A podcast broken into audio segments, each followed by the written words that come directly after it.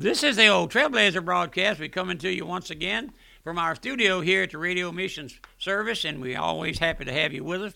We're looking into study the coming of the Antichrist, the soon coming, I call it, of the Antichrist. And in our last study, we were looking there at Revelation uh, 13 8, looking at the, the how that the Satan, the Antichrist, will speak with such authority, and, uh, and uh, the Antichrist comes on the scene comes with all that authority, and he'll speak with authority. Let's go back there and look. Revelation 13 8.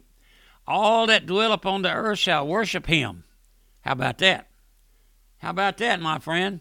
All that dwell upon this is God's word. Is not my word. This is not John the Baptist's word or John the Apostle's word. This is the word of the Lord.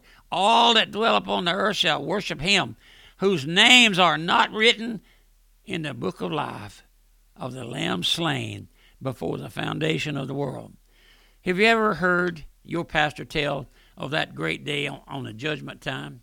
The throne will be set in heaven, and every individual will be judged. The judge, the Lord Jesus Christ, will sit on the throne and judge the people. And he will tell the recording angel over there, Mr. Angel, go over there and look and see if uh, Uncle Joe's name's in the book. And he'll go over there and he'll come back and say, No, my Lord, I don't find his name there nowhere. He said, Go back and look again. He'd come back and he'd say, Uncle Joe ain't in that book. Uncle Joe is not in the book, my friend. Oh, no, listen, Uncle Joe is not there. And he'll say, Uncle John, Uncle Joe standing there before him, can't say a word. He'll say, Uncle Joe, cast him into the lake of fire, where the fire is not quenched and the worm is not dead. Oh, my friend, listen, what a story. What a time. You know what eternity is, my friend? I ask my folks here on a regular basis do you ever think of eternity? Do you ever think that you're going to die? I ask my folks, drive over here in one of these great old cemeteries. Look at the name. Maybe you have family there. I do. I go over here and look at the graveyard not far from the chapel where my mother and daddy and my grandma and grandpa and my brother and sister, some of them buried there what we call the Pendarvis Road. They call them Old Cemetery. But my friend, if you don't believe folks are going to die, you go over there and look at that cemetery. It'll maybe bring you back to earth again. The word authority means legal or righteous, rightful power.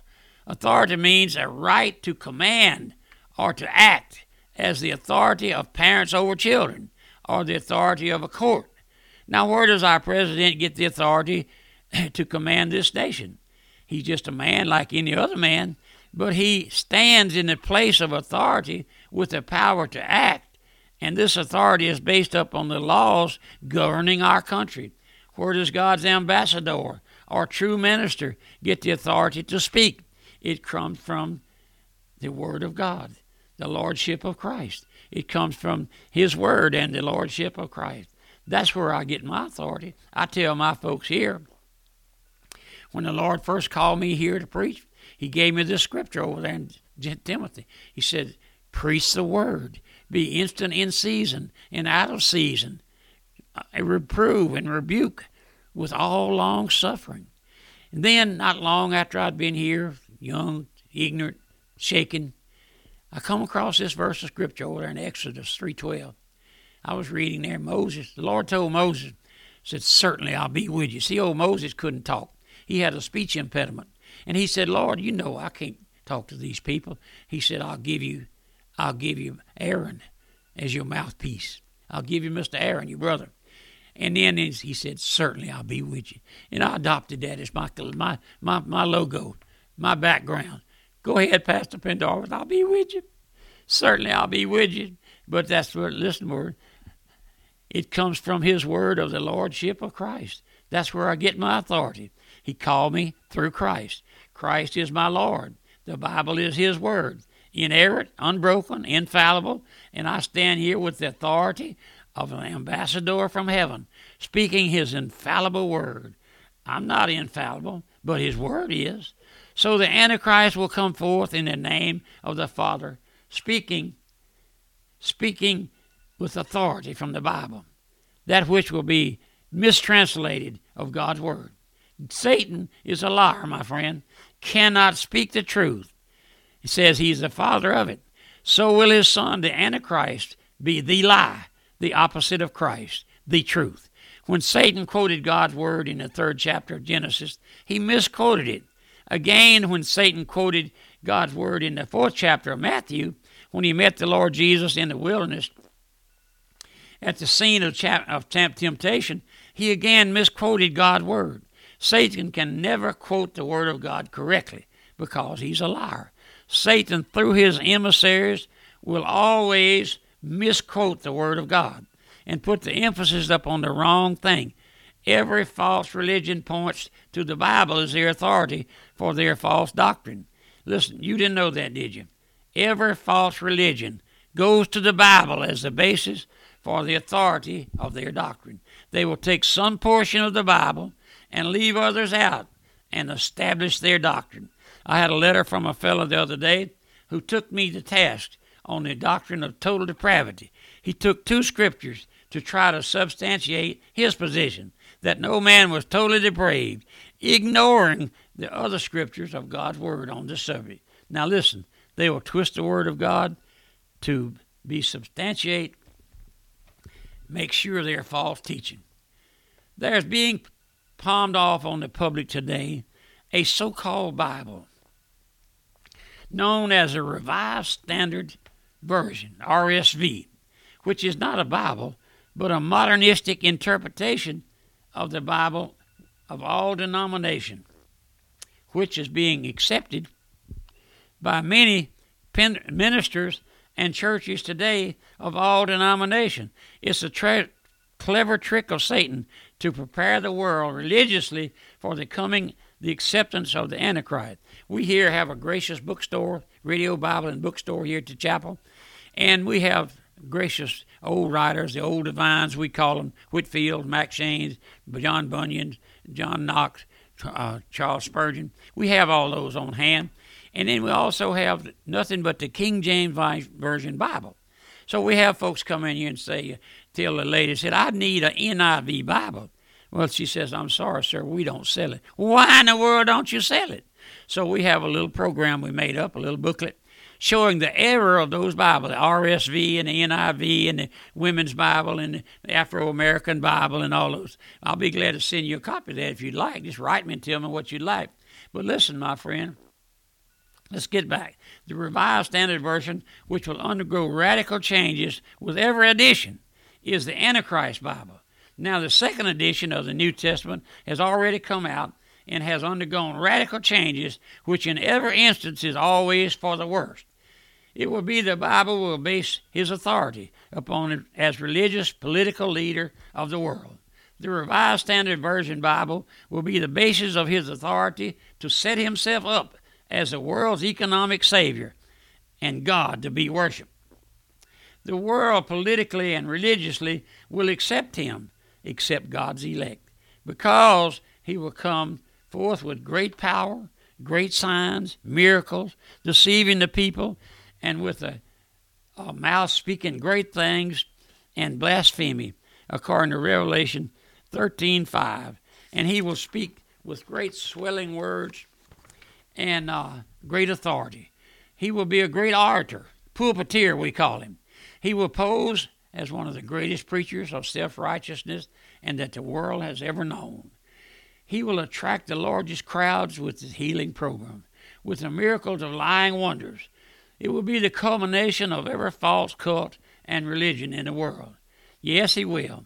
He will be the culmination of every, every that everything that's false that has come out of old Babylon, because of his power to perform miracles of healing to all to call fire down from heaven. He will present himself as one greater than Elijah, one greater than the Lord Jesus Christ, and he will open his mouth in blasphemy against God, to blaspheme his name and his tabernacle and them that dwell in heaven. He will base his authority upon the Bible, the RSV, Revised Standard Version. He will prove from this book that he is the Messiah, born of a young woman, according to Isaiah 7:14. He will prove from his Bible that the Lord Jesus Christ was not the Son of God, that he was not raised from the dead, and he will prove it from this book, because his so-called translators have undercut the virgin birth of Christ, the deity of the Son of God, and have left us only a man who is divine like we are divine, who was only created being like you and me, created beings, and one who has never res- never been resurrected from the grave. Now, my brother, my sister, they have undercut the resurrection of the Bible. Now, you listen, you listen. Throw all your prejudices away and listen with an open heart. We're going to be stating facts starting in our next segment. Satan is always questioning in the mind of man the veracity of God, and he's always done it through his emissaries. Satan is always questioning in the mind of God's word. He knows that if he can get you to doubt or disbelieve God's word, he has you sealed for hell. Satan has always worked upon man to get him to disbelieve the severity of God or the judgment of God upon sin. In this so called New Bible, the RSV, let's notice. First, he puts it out. He put, first, he who, first who puts it out. Where did the Bible come from? Where did this Bible come from, my friend? Who gave us this modernistic interpretation? It was put out by the National Council of Churches of Christ in the United States of America, which is an offspring of the old Federal Council of Churches that's been modernistic to the core throughout their entire history. If you'll study the list of names of the scholars who are who are the members of that committee that gave us this interpretation, you will find that the vast majority of them came from modernistic seminaries, and with two or three exceptions, everywhere is an outstanding everyone is an outstanding modernist. Furthermore, these two or three conservatives on the list have never raised their voices in protest against this translation. 2 John 1 10 and 11. The majority of these scholars deny the, virgin, the deity of Christ, his virgin birth, his literal bodily resurrection, the Holy Trinity, and the miracles of his new birth. This council of churches has been known for years for its uh, communistic teaching, and uh, at this time, Bishop G. Brumley uh, Oxman, who was a Methodist, committee on the on this uh, on American activities.